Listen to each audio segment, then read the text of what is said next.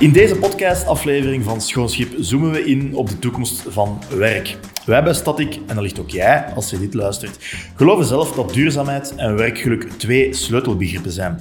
Maar hoe denkt de jonge garde daar zelf over? Gaan ze akkoord of is het van oké boomer? Dat komen we vandaag te weten in deze Schoonschip over Gen Z op de werkvloer. Schoonschip is nog steeds dé podcast voor duurzaam ondernemen, gemaakt van bij Static, een Leuvens webbureau dat volop inzet op maatschappelijk verantwoord ondernemen en dat sinds 2020 ook klimaatneutraal is. Ik ben Tim Oliver, jouw gastheer van dienst en marketeer bij Static. Generatie Z, oftewel Gen Z, is de generatie die geboren is tussen 1996 en 2015. Ze zijn anno 2021 tussen de 6 en 25 jaar. Ik ga me echt nog uh, oud beginnen voelen. Om in de juiste mindset te komen heb ik vandaag twee vrouwen te gast. Een Gen Z'er van Static, onze UX-UI-designer Leen van Hout. En daarnaast Herlinde Bias, een millennial als ik me niet vergis.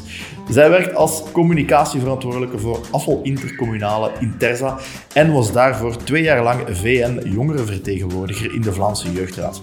Daar schreef ze samen met andere jongeren mee aan het advies voor de toekomst van werk. Dat advies is het uitgangspunt voor onze podcast van vandaag. Herlinde werkte er mee aan en Leen is onze in-house toetssteen als Gen Z'er. Leen en zien jullie dat zitten? Absoluut. Jazeker. Alright, dan gaan we eraan beginnen. Laten we in huis beginnen. Leen, vertel eens kort, wat doe je bij Static en hoe ben je bij ons terechtgekomen? Wel, ik ben uh, UX-UI-designer bij Static. Um, dat wil eigenlijk zeggen dat ik um, mee de structuur van websites uitdenk en uitwerk in wireframes, uh, met een grote focus op gebruiksvriendelijkheid. Um, en dat ik ook het design doe van de website, dus uh, een beetje de creatievere kant. Uh, en ik ben hier terechtgekomen, um, ja, een beetje met een omweg eigenlijk. Dus uh, ik heb eigenlijk computerwetenschappen gestudeerd. Um, ik was dan na mijn studies begonnen aan een doctoraat in computerwetenschappen. Bleek dat dat toch niet echt zo mijn ding was. ik wou zo echt meer de creatieve kant uit. En ik was eigenlijk op zoek naar een job als UX-UI-designer. Die uh, toevallig toen op de Static website stond. Uh, en daar kwam dan nog eens bij dat jullie um, ja, op de website heel mooi toonden hoe jullie bezig waren met duurzaamheid, uh, inclusie en ja, eigenlijk nog van alle dingen die mij heel erg aanspraken in een werkplek. Um, dus dan heb ik niet getwijfeld en heb ik direct een mailtje gestuurd. en daarmee dat ik hier nu zit, denk ik. En het was de duurzaamheid die in, uh, in ons voordeel sprak, die ervoor heeft gezorgd dat jij bij ons aan de slag bent gegaan. Ja, ja absoluut. Was dat, eh, was dat tijdens uw studies ook al iets waar je volop in, into duurzaamheid uh, tijdens uw studies? Is dat iets belangrijk? Is dat een belangrijk thema in uw leven?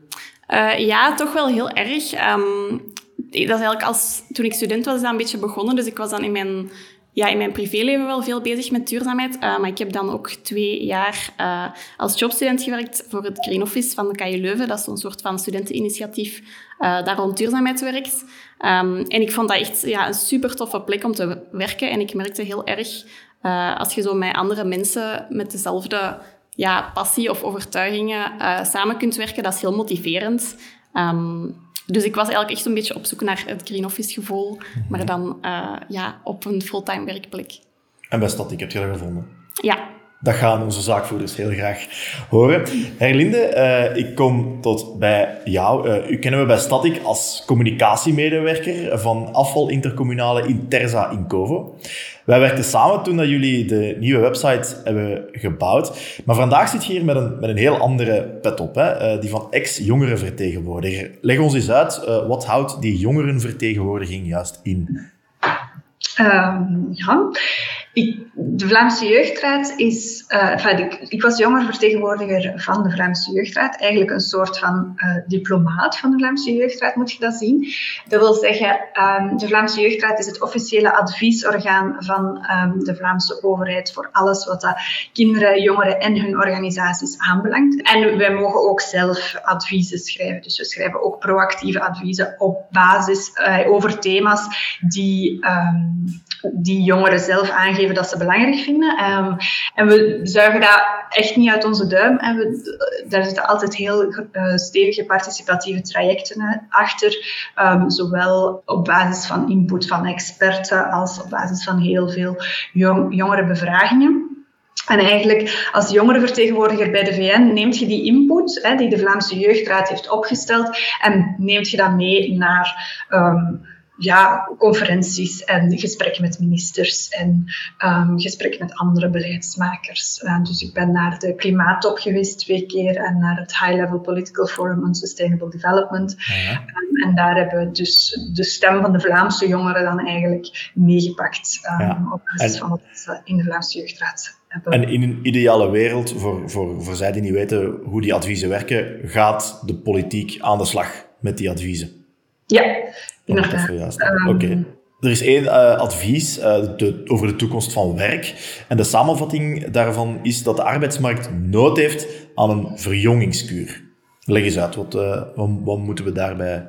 Nee, ik denk dat, daar, daarover gaat het niet. Ik denk dat het meer over de mindset gaat, over een, uh, een soort van flexibiliteit, een soort van open blik. Um, sowieso moet er wel meer openheid zijn voor jonge mensen op de werkvloer. Hè. Dat is, voor veel jonge starters is het helemaal niet simpel om werk te vinden. Heel veel jobs um, vragen ervaring, maar ja, je kunt natuurlijk geen ervaring opdoen als niemand je een job dat geeft. ja, dat is zo de paradox van je moet jong, dynamisch uh, zijn, maar je moet wel twintig jaar ervaring hebben. Ja. Voilà, voilà. Ja, ja, dus, uh, dus, dus het, gaat zeker, het gaat zeker ook daarover, maar het gaat ook over, over, over de, de mindset en de flexibiliteit dat je toelaat en um, de groeikansen dat je biedt um, als werkgever. Daarover gaat dat, gaat dat vooral. Ja, je zei ook, ze verwachten flexibiliteit uh, van een werkgever. Wil dat zeggen work-life balance? Of, of hoe vertaalt zich dat?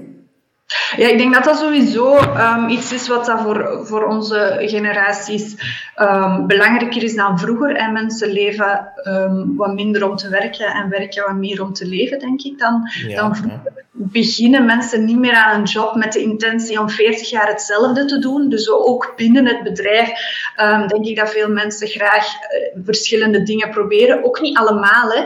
Um, sommige mensen vinden het wel prima om, om, om, lange tijd hetzelfde te doen. Maar, maar die openheid um, moet er zijn. En, en die groeikansen zijn, zijn volgens mij voor heel veel jonge mensen wel echt belangrijk. Ja, om het met politiek gevleugelde woorden te zeggen, ask not what you can do for your employer, ask what your employer can do for you. dat, uh, dat gezegd zijnde, creëer zinvolle jobs die jongeren gemotiveerd houden, entre parenthèses, is één uh, van die adviezen die daarin staat. Hè. Wat de jongere generaties meer hebben dan de, dan de ouderen, is dat ze meer trouw zijn, ja, niet noodzakelijk vol een bak blindelingstrouw aan hun werkgever, maar wel aan hun eigen waarden. Uh, mm -hmm. Leen, merk jij dat ook bij jezelf? Uh, ja, toch wel. Allee, zoals ik daarnet al zei, was ik eigenlijk echt heel erg op zoek naar, naar een, een werkplek waar dat de ja, de werkmentaliteit toch een beetje overeenkwam met die van mij. Mm-hmm. uh, en bijkomend, en dat vind ik eigenlijk ook wel heel interessant aan wat wij doen, uh, was ik ook op zoek naar, uh, ja, niet per se enkel de, de job dat ik nu doe, maar ook wat voor klanten worden er gekozen. Um, want dat heb ik wel heel erg gemerkt in mijn studies ook, en in stages of zo dat ik gedaan heb. Um, werk en hoe leuk ik dat vind of hoe gemotiveerd ik daarvoor ben, dat hangt echt heel erg af ook van, ja, wat is eigenlijk het doel? Um, stel je een app aan het ontwikkelen bent of een website, voor wie zijt je dat eigenlijk aan het doen? Uh, wie gaan de gebruikers daarvan zijn? Wat gaat er gebeuren? Uh, en als dat gaat om duurzame klanten bijvoorbeeld, of klanten die echt een verschil proberen maken op, op uh, bijvoorbeeld op sociaal vlak of zo, dan voel ik echt dat ik daar veel gemotiveerder voor ben. Um, en dat ik daar veel meer van mezelf in kan steken dan wanneer dat, dat bijvoorbeeld voor oh, ja, iets is wat mij totaal niet interesseert, zoals misschien een autoverkoper of, of een oliebedrijf of zo. Dat is dan iets waar ik me veel minder zou voor kunnen motiveren, terwijl je eigenlijk wel ja, ook websites voor die mensen kunt uh, ja. maken. En dat is eigenlijk dezelfde job, maar inhoudelijk is dat toch heel anders. Ja, ja. Herlinde, eh, stemt dat overeen met, uh, met de ervaringen die jij te horen krijgt? Ja, ja, ja, dat is uh, ook inderdaad in de advies heel erg naar voren gekomen uit de bevraging, dat jongeren... Um, echt op zoek gaan naar, naar bedrijven die, die aansluiten bij hun, uh, bij, bij hun eigen waarden. Hè. Nu ook niet allemaal. Hè. Het is altijd gevaarlijk om, um, om echt te veralgemenen. Hè. Er zijn natuurlijk nog altijd jongeren die, die ook gewoon um, op zoek zijn naar een goed en stabiel inkomen met toffe collega's. En waar het bedrijf mee bezig is, dat, kan hen dan minder schelen. Waar niks mis mee is, uiteraard. Hè. Waar ook niks mis mee is. Maar ik denk breed uh, is de tendens in elk geval dat dat meer is dan vroeger. Hè. Dat, um, je ziet de wereld veranderen, je ziet uh, klimaatverandering plaatsvinden, je ziet afvalproblemen. En, en ik denk dat heel veel jongeren door die confrontatie wel geprikkeld worden om daar ook professioneel iets mee te willen doen. En dat is eigenlijk wel um, misschien meer dan vroeger, denk ik. Ja, we mogen inderdaad niet, niet, niet veralgemenen, maar het is wel duidelijk dat er een tendens gaande is waar dat de vier muren van het werk, uh, dat die niks meer, uh, dat, dat die alles van de maatschappij afketsen en waar dat binnen alles gebagatelliseerd wordt van maatschappelijke problemen. Nee, die muren zijn echt volledig neergeklopt. En het is meer en meer aan het gebeuren, ja. Want ja, jongeren zijn zelf ook vaak heel geëngageerd met, met verschillende interesses tegelijkertijd. Uh, ik zelf ook. Allee, ik heb lichte vorm van ADHD, denk ik, dus ik vind alles leuk. Maar uh, ja, bij de, bij de jongere generaties kan dat gaan omwille van vrijwilligers, vrijwilligerswerk, uh, freelance jobs, passies. daardoor is er ook het advies om verder onderzoek te doen naar de 30-urige werkweek, waar dat de laatste tijd terug iets meer om te doen is. Herlinde Leen, werken jullie allebei voltijds?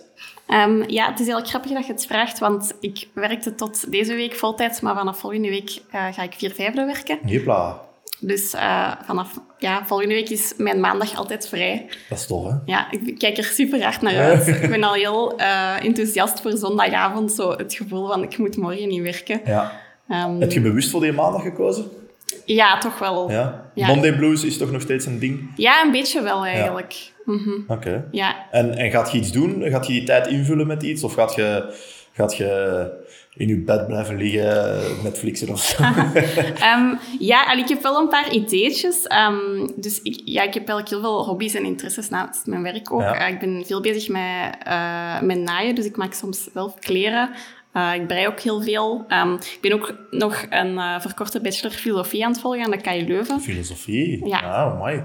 Um, dus ja, heel veel verschillende dingen. Uh, maar mijn eerste doel met die vrije dag is toch wel gewoon om een beetje meer ruimte voor mezelf te creëren. Een beetje meer vrije tijd. En ja, ik wil mezelf niet onder druk zetten om dat dan zo productief, tussen aanhalingstekens, te gaan invullen. Um, dus in eerste instantie is dat een beetje ja, een extra weekenddag die ik dan uh, eventueel kan gaan besteden aan ja, hobby's of mijn studies. Mm -hmm.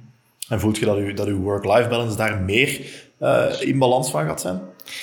Uh, ik hoop van wel. Um, ja, ik heb het natuurlijk nog niet ervaren nu. Ik heb wel gemerkt, vorige maand heb ik zo'n paar weken een vrije dag genomen en ik voelde wel dat dat, dat dat mij veel rust gaf en dat ik dan ook eigenlijk meer gefocust kon werken op ja. die dagen dat ik wel werk. Ja, Herlinde, ik ga tot bij, tot bij u komen. Uh, werk jij ook fulltime of ben je ook aan het uh, switchen, om nee, te zeggen? Ik heb denk ik sinds ik ben afgestudeerd twee weken voltijds gewerkt. Dat was, uh, zo was wel zelfs meer dan voltijd. Zo was tijdens een interim in het onderwijs. Uh, toen had ik 24 uur, maar dat heb ik uh, dus niet zo lang volgehouden, want dat, dat was gecombineerd met mijn jongerenvertegenwoordigerschap en dat was, dat was niet te doen. Nee. En dan toen ik bij Intersa ben beginnen werken, was ik ook nog altijd jongerenvertegenwoordiger. Dus wist ik dat ik geregeld vergaderingen ging hebben, dat ik die flexibiliteit ook nodig had. Um, en Intersa is daar altijd heel um, positief mee omgegaan. Ik heb in principe ik altijd woensdag vrij. Uh, maar als ik maandag of dinsdag of donderdag of vrijdag een vergadering had, dan kon ik dat wel echt heel gemakkelijk wisselen.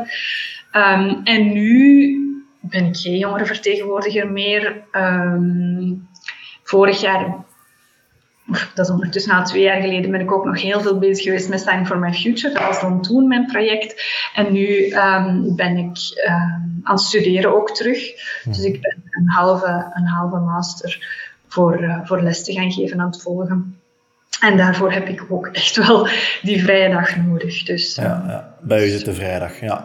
Een, van de, een van de eerste argumenten die altijd naar boven komt waarom, dat, waarom dat mensen uh, dat niet willen doen, is ja, dat het minder zou betalen. Hè. Maar zou volgens jullie, uh, zou voor een vier vijfde evenveel moeten verdienen als voor een vijf vijfde, Herlinde? Um, goeie vraag. Ik vind op zich van niet. maar ik vind ook dat dat een volstrekt legitieme keuze is om eh, gewoon wat minder te verdienen. Uiteindelijk um, is, is geld ook niet per se wat telt in het leven misschien. Um, dat is toch wat ik, uh, hoe dat ik dat ervaar. Dus vind ik dat mensen die meer tijd spenderen misschien ook effectief wel meer uh, inkomen mogen hebben. Uh, nu ja, sowieso is misschien het verband tussen welk loon dat je krijgt en welk werk dat je verricht in de, in de maatschappij in het algemeen niet altijd helemaal correct verdeeld. Zeker niet als je kijkt naar wat dat maatschappelijk belangrijk is. Ja. En we kijken naar de zorg, naar mijn collega's die afval ophalen. Dat zijn echt cruciale jobs die misschien niet helemaal. Allee, mijn collega's verdienen goed en de mensen in de zorg denk ik ook hoor. Maar um, maar als je het dan vergelijkt met, met sommige andere mensen die misschien veel minder cruciaal zijn, um, is, is dat misschien toch wel uit evenwicht. Maar dat is, dat is iets anders. Ehm, maar het is ook inderdaad, ja, het is zo een, een, een moeilijk evenwicht. Hè. Heel, we lezen heel vaak dat, dat mensen moeilijker en moeilijker rondkomen. Mm. Uh, maar tegelijkertijd dat ja, vier vijfde gaan werken en dus ook uh, iets minder verdienen, dat dat wel voor iets meer bevrijding uh, kan, kan zorgen. Hè. Um, nu, door die vier vijfde komt er inderdaad veel meer tijd vrij voor kledij te maken, om bij te gaan studeren, hè, zoals, zoals jullie allebei deels doen. Um, hoe kijken jullie naar vrijwilligerswerk of, of ander waardevol werk uh, naast of tijdens de, de werkuren? Zou, zou een 30-urenweek um, dat stimuleren bij de huidige werkende mens die daar nog niet echt aan aan het denken is, zeg maar? Dat die bijvoorbeeld zegt van oké, ik heb nu een 30-urenweek, nu heb ik tijd om om dan ook uh, vrijwilligerswerk te gaan doen bij, ik zeg maar iets, een opvangcentrum voor dieren. Uh, om het eerste wat in mijn hoofd zit op te sommen. Ja, ik vind dat een super interessante vraag. Ik heb um, daar al redelijk wat over nagedacht, omdat voor mij is het altijd evident geweest om heel veel vrijwilligerswerk te doen, maar ik merk dat dat helemaal niet per se voor iedereen zo is. En ook dat dat niet per se te maken heeft met tijd. Dat is eerder persoonsgebonden dan tijdsgebonden, volgens mij. Leen, hoe, uh, hoe, hoe, bekijk jij dat? Um, op vlak van vrijwilligerswerk, uh, daar kan ik zelf niet zo heel veel over zeggen. Dat ik, ik heb in mijn studententijd wel uh, veel vrijwilligerswerk gedaan in studentenverenigingen en zo. maar ik denk wel, um, door, stel dat er 30 euro weken zouden zijn, of dat meer mensen vier vijfde werken, door die extra tijd die vrijkomt... Um, ja, ik denk dat je dan opeens heel bewust gaat moeten nadenken over wat doe ik nu eigenlijk met die tijd en wat wil ik nu eigenlijk graag doen met mijn tijd. Terwijl ik denk in een fulltime week waar dat je dan een weekend hebt, dat is eigenlijk al ingevuld voor u. Want je hebt je, ja, je, hebt werk dat je vijf dagen doet en dan uh, in je weekend, dat wilt je een beetje ontspannen. Um, maar zo'n extra vrije dag, uh, ja, ik denk dat er dan opeens misschien bij veel mensen wel veel opties kunnen... Uh, of veel ideeën kunnen ontstaan van wat, wat, wil ik nu eigenlijk mijn tijd aan spenderen. Um, dus ja, ik vind dat wel heel interessant. Um, en ik vind dat ook, allee, uh, ik denk wat Herlinde ook al een beetje heeft aangehaald. Um, er is zoveel werk dat, waar je niet voor betaald wordt, dat eigenlijk ook wel heel waardevol is.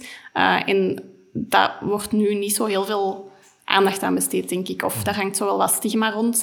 Je moet zo alles... Uh, allee, als je ergens over gepassioneerd bent of zo, dan is er altijd het idee dat je dat moet uh, in iets winstgevend omzetten. Bijvoorbeeld, um, ja, ik ben onlangs beginnen breien en ik, ik heb een trui voor mezelf gebreid en veel mensen vragen dan aan mij, zou je dat ooit voor geld doen? Of, of kan ik een trui bij u kopen? Ja, Uh, maar ik denk direct, ja, als ik dat voor iemand zou doen, voor geld, dat is zoveel werk dat je in, in zo'n breiwerk steekt. Ik denk dat ik dat echt niet meer tof zou vinden. En dan raak je ook wel iets van waarde kwijt, um, dat je dan wint in geld, maar ja, dat misschien iets minder tastbaar is of zo. Ik weet niet of dat filosofisch is. Dat is ook gewoon deel van de hustle, zeg maar. Ja. ja. Mhm.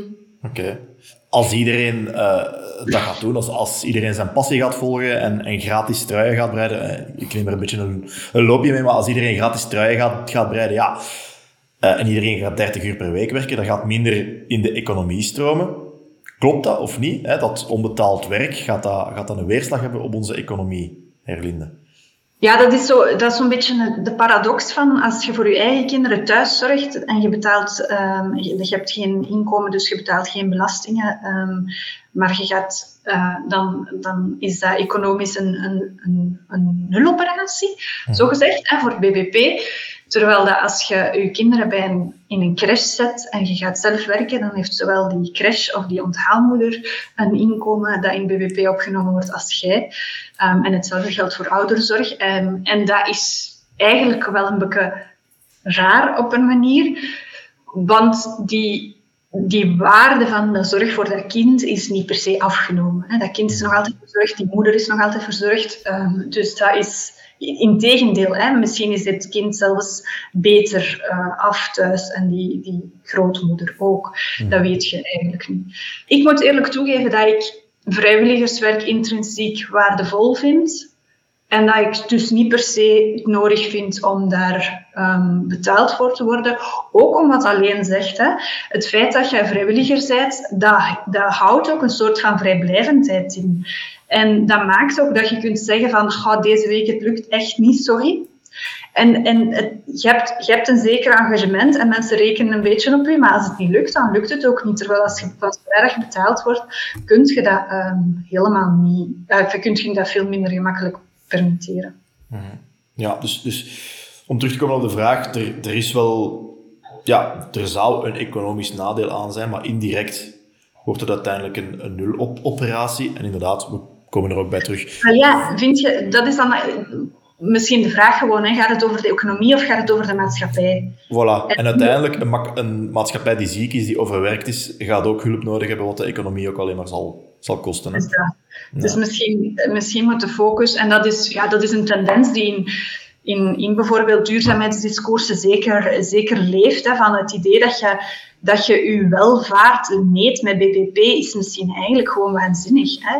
Mhm. Sowieso, er zijn, er zijn indexen die, die, die dat inkomen sowieso al uit, uitbalanceren met bijvoorbeeld um, um, scholingsgraad en met um, bijvoorbeeld eh, levensduurte en, en, gezondheid en zo. dus daar wordt, daar wordt al wel een klein beetje afstand van genomen. Maar ja, BBP is natuurlijk een heel, heel dominante indexen.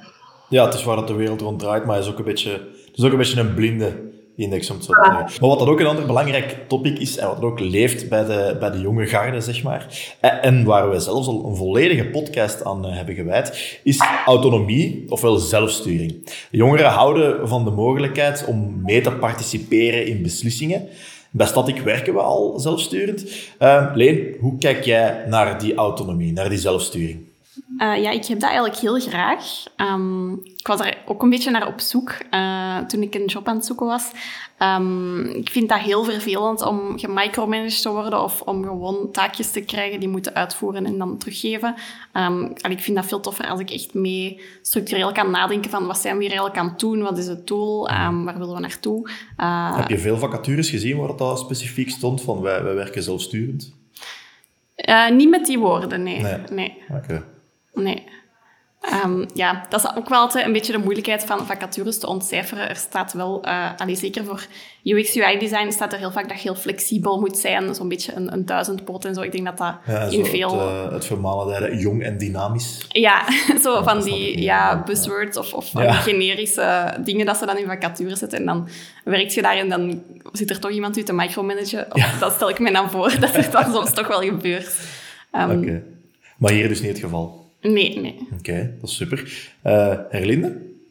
Ja, dat is wat we vanuit de Vlaamse jeugdraad in elk geval ook heel hard merken, dat jongeren het belangrijk vinden om um, verantwoordelijkheid te krijgen, om zelf een beetje hun werk te kunnen vormgeven. En veel jongeren um, vinden dat heel belangrijk.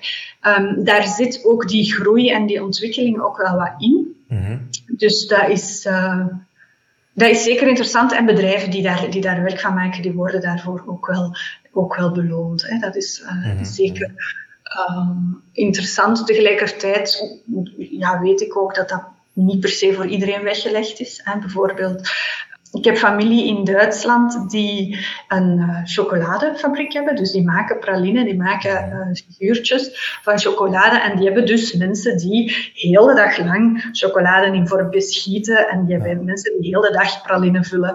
Um, en, ze hadden eens voor, en, en, ze hebben mensen die verkopen, ze hebben mensen die verpakken. En ze hadden eens voorgesteld van kunnen we niet met de arbeiders een soort van rol, uh, een, een, een, rolverdeling of een, een beurtrol maken. Dat je niet altijd dezelfde taak moet doen. Dat je ook eens uh, bijvoorbeeld kunt verpakken als je gewoonlijk. Ja. En eigenlijk waren die mensen daar absoluut geen vragende partij voor. Die vonden dat ja. prima om gewoon heel de dag hetzelfde te doen. Dus zo'n mensen zijn er ook. En ik vind dat dat ook gerespecteerd moet worden. Ik vind mhm. dat mensen moeten de kans krijgen om um, keuzes te maken, om mee na te denken als ze daar zin in hebben. En moeten ook um, gerespecteerd worden als ze gewoon willen hun dagtaak vervullen en daarna naar huis gaan en daar dingen doen die ze misschien interessanter of belangrijk vinden. Ja, ja het is de, allee, ik vind het een heel interessante case van die chocoladefabriek. Um, en dat is ook iets wat we in onze uh, podcast over uh, allee, onze aflevering over zelfsturing ook hebben aangetoetst. Het is een heel, een heel aangenaam systeem. Het, is zeker niet, het zou zeker niet alomtegenwoordig moeten zijn, want het werkt ook niet voor alle persoonlijkheidstypes. Of, ja, uh, dat is eigenlijk een van de conclusies dat we hebben gemaakt. Als ze zelf moeten bepalen wat ze, wat ze moeten doen, zelf prioriteiten stellen. Zelfs ik, die uiteindelijk redelijk veel verantwoordelijkheid heb, ik, ik, ik kies echt in heel, heel grote mate hmm. wat ik, uh, wat ik welke dag doe. Ik heb een aantal taken die moeten gebeuren, maar meestal is dat niet zo verschrikkelijk tijdsgebonden. Maar bijvoorbeeld als het heel druk is, heb ik daar soms wel wat... Um, wat hulp bij nodig. Of dan, dan, dan, zoek ik wel een klankbord om daar me even bij te helpen. Van wat doe ik nu eerst? En um, die prioriteiten stellen is, is niet altijd simpel.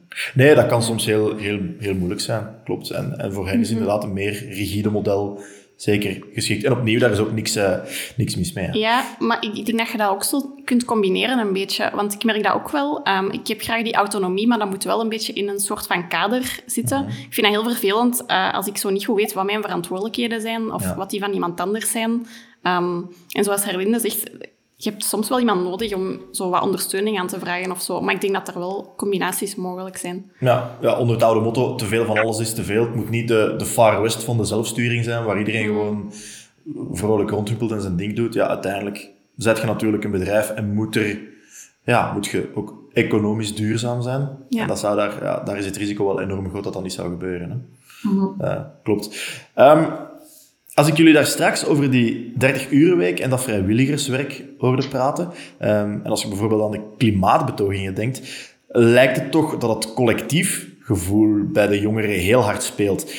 Um, reflecteert zich dat ook op de werkvloer? Is er, is er een shift aan het gebeuren van, van individuele carrière-tijgers uh, naar, naar collectieve wereldverbeteraars, Herlinde?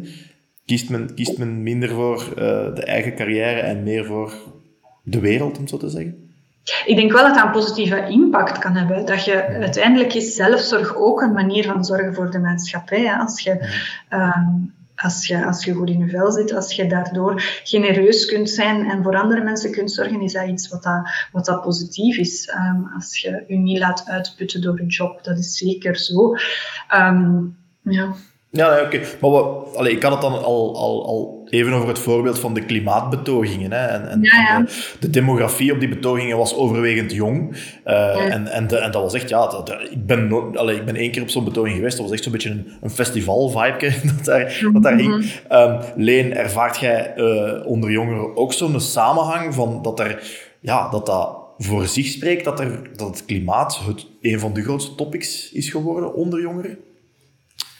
Um, ik heb toch wel het gevoel dat dat toeneemt. Um, ja, ik ben, ik ben zelf uh, vegetariër al vijf jaar. En toen dat ik uh, begon het, ja, of toen ik stopte met vlees eten, toen kreeg ik daar eigenlijk heel veel uh, rare reacties op. En daar was toch wel veel ja, ja, weerslag op of zo. Terwijl nu merk ik heel erg...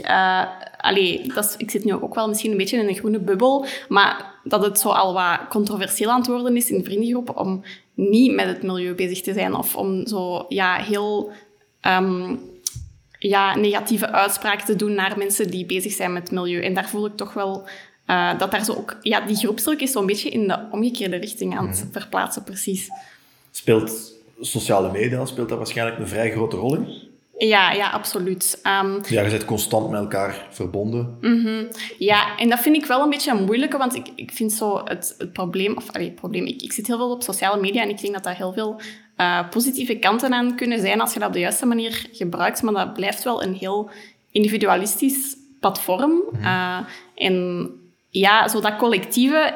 Ik zit daar vaak ook zo'n beetje mee in mijn hoofd van hoe hoe kun je ehm, op sociale media iets promoten of een standpunt innemen zonder dat dat zo uw brand wordt of zo? Of dat je dat ja, omzet in... Ja, ik weet niet goed hoe ik het moet zeggen, maar... Um... Ja, in, in, in, een, in, een, in een, ja, een brand, ik snap wat je bedoelt. Uh, ik ga het mee proberen uitleggen, dat het een, een, een, ja, een motto wordt dat je vanaf dan in alles wat gepost gaat uitdragen. Mm Ja. En dat, je, dat je op dat vlak. Ja, je ook door je omgeving wordt op gewezen. Hè? Dat is eigenlijk het ding. Er was laatst een, een column in de Standaard, was wel goed, um, van iemand die zei uh, dat, ze, dat ze een trui heeft, hè, waar dat op staat, klimaatdrammer. Maar ze zegt, ik kan die niet aandoen, want ik kan niks meer doen. Wat dat dan misschien maar een beetje afwijkt van, van dat standpunt. En dat is iets wat ik soms ook wel merk. Um, sowieso is consequent zijn... Um, onmogelijk en verschrikkelijk vermoeiend. dus verschrikkelijk vermoeiend en eigenlijk onmogelijk als je erbij nadenkt, dat is het. Um, en, en het is ook vooral het, de doodsteek voor elke, elke goede wil. Dus sowieso is, is, mijn, is mijn regel wel dat het veel interessanter is om inconsequent het juiste te doen of het, het, het, minst, uh, het meest milieuvriendelijke. En, en daar meestal je best voor te doen en af en toe te zondigen als, als dat voor u werkt.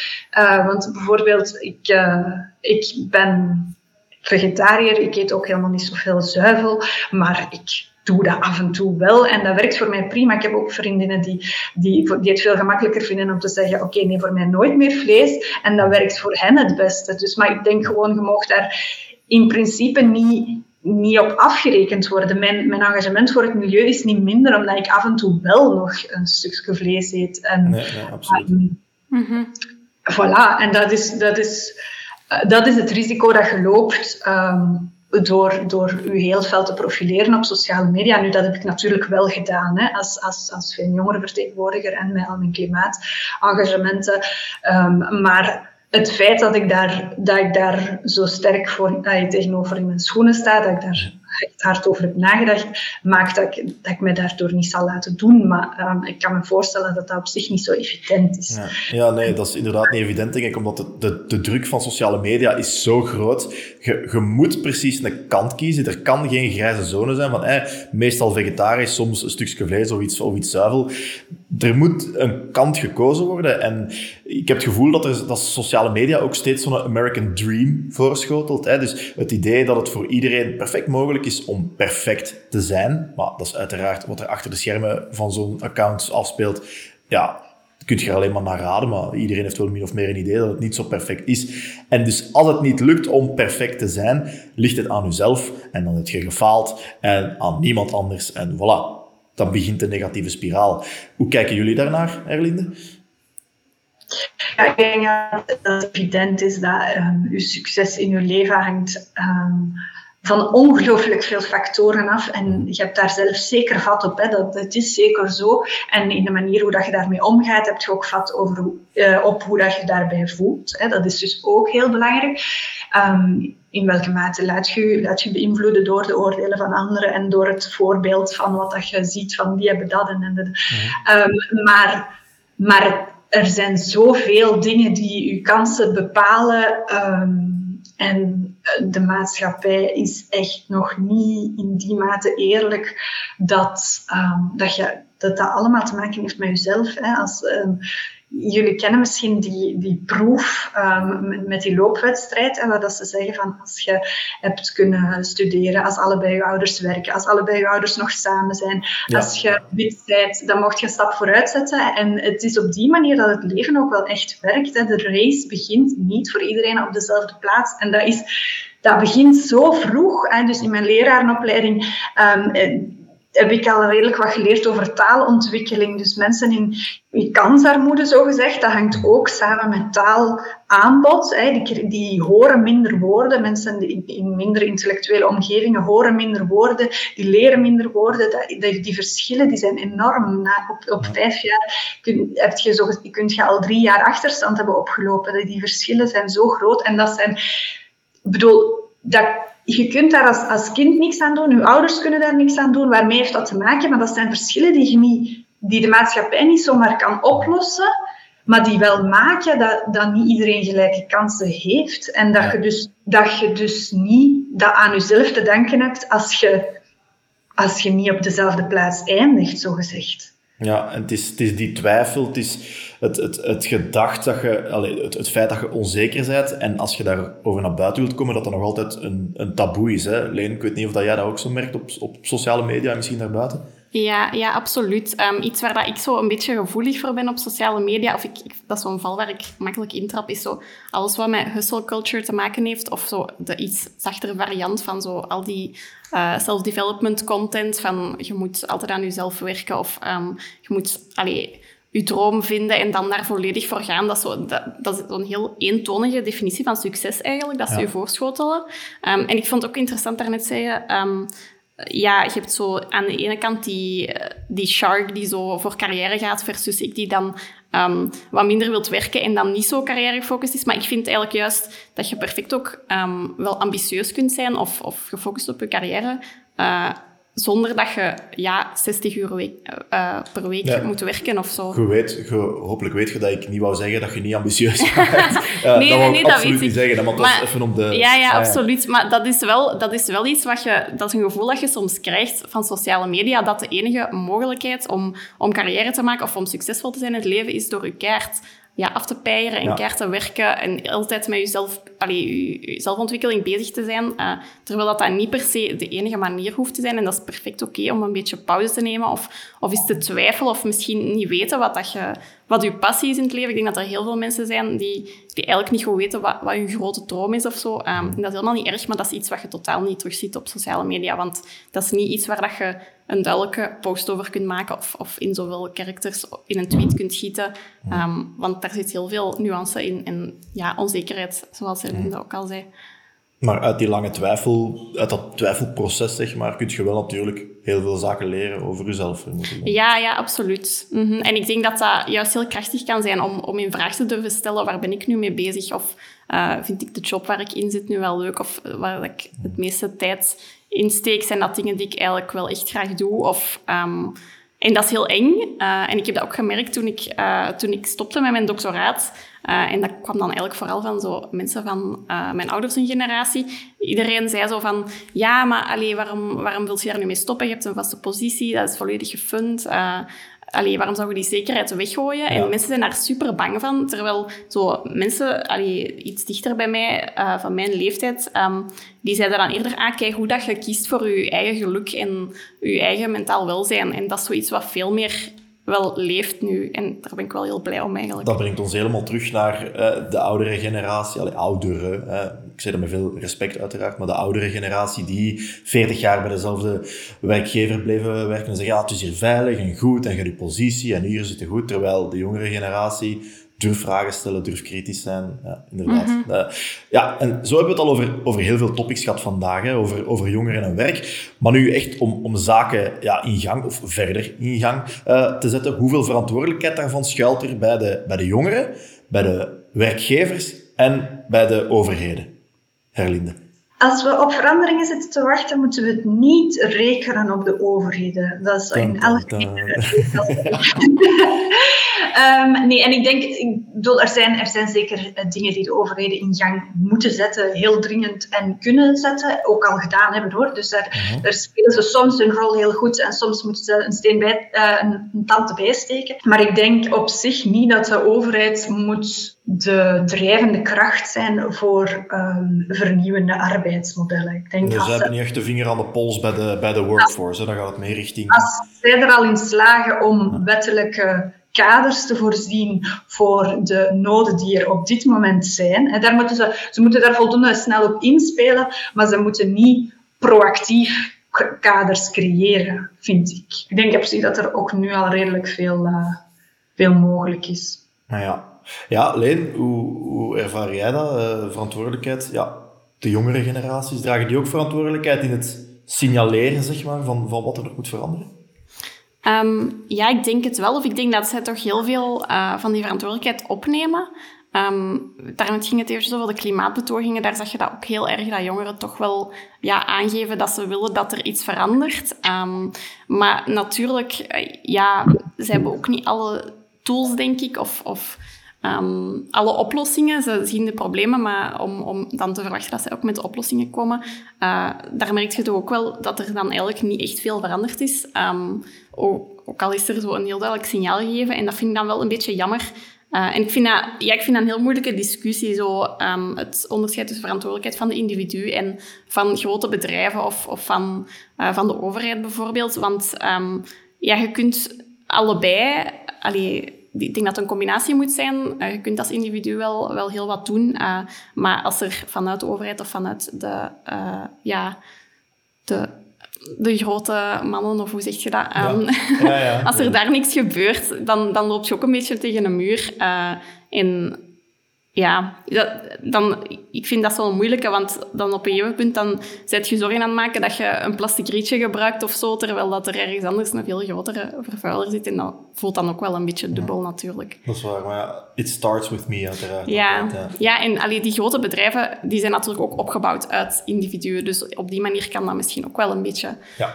van ja, bottom-up gebeuren. Um, maar dat gaat wel een beetje traag soms. Dat gaat een beetje traag. Oké, maar stel, het gaat traag maar uh, gestaag.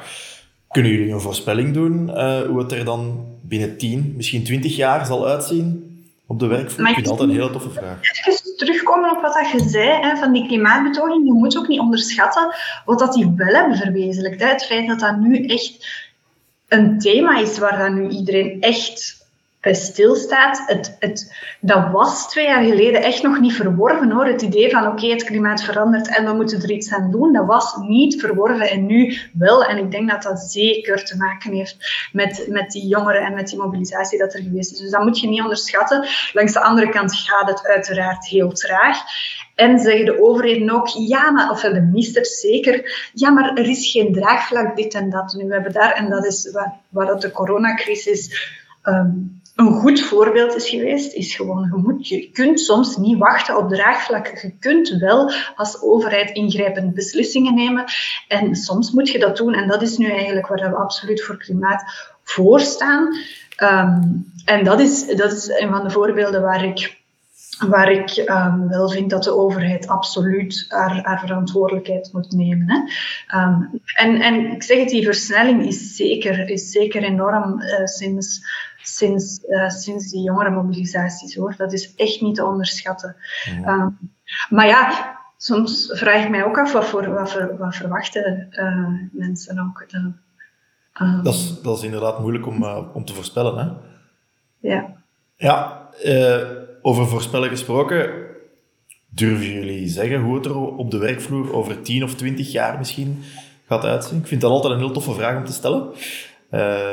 Leen, ik stel voor dat we misschien bij u beginnen. Oké.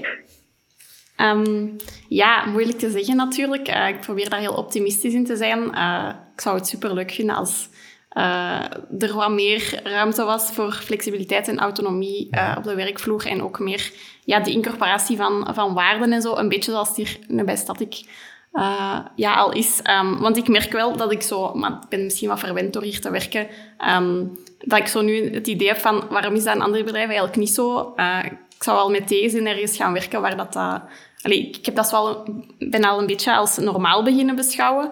En ik voel ook wel doordat die onderwerpen bespreekbaar worden, dat, dat werknemers daar ook naar durven vragen. Terwijl vroeger, ja, dan, dan was dat zelfs geen optie of dan, dan zag je dat nergens. Dus ja, ja, dan weet je ook niet waar je naar moet zoeken. Ja, Herlinde, jouw voor, voorspelling, 20 jaar, 10 jaar, hoe ziet het eruit op de werkvloer? Ik, moeilijke vraag, hè? Moeilijke vraag. Ja, ja, dat is altijd de moeilijkste. Een optimistische... Um, ik denk dat de tendensen die ingezet zijn hè, naar meer flexibilisering, naar meer, meer thuiswerken, ook, meer, um, ook wel een, een betere...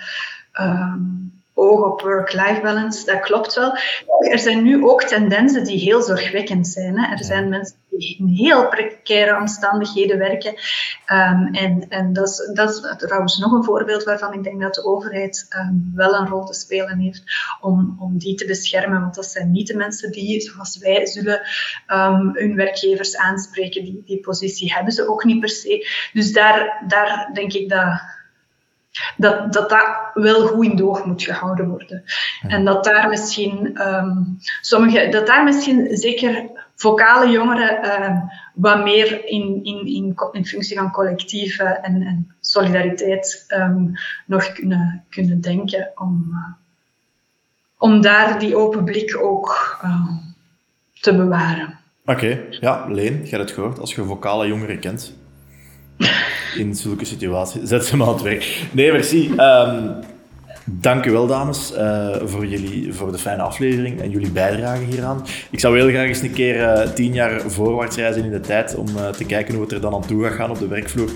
Of mezelf tien jaar jonger maken als dat kan en, en zien wat ik anders zou doen dan wat ik, heb, dan wat ik tot nu toe heb gedaan. Enfin, het is de leeftijd van de geest die, die telt uiteindelijk. En als je zelf een teamlead bent en geluisterd hebt naar de podcast, je weet waar te beginnen om de jonge garde aan boord te houden. Als je nog feedback hebt over deze podcast, laat het dan ons zeker weten via de social media pagina's van Static of stuur een mailtje via schoonschip in één woord at static met een k.be. Je vindt de show notes van deze en de voorgaande afleveringen ook op de website static.be. Heel graag tot de volgende aflevering.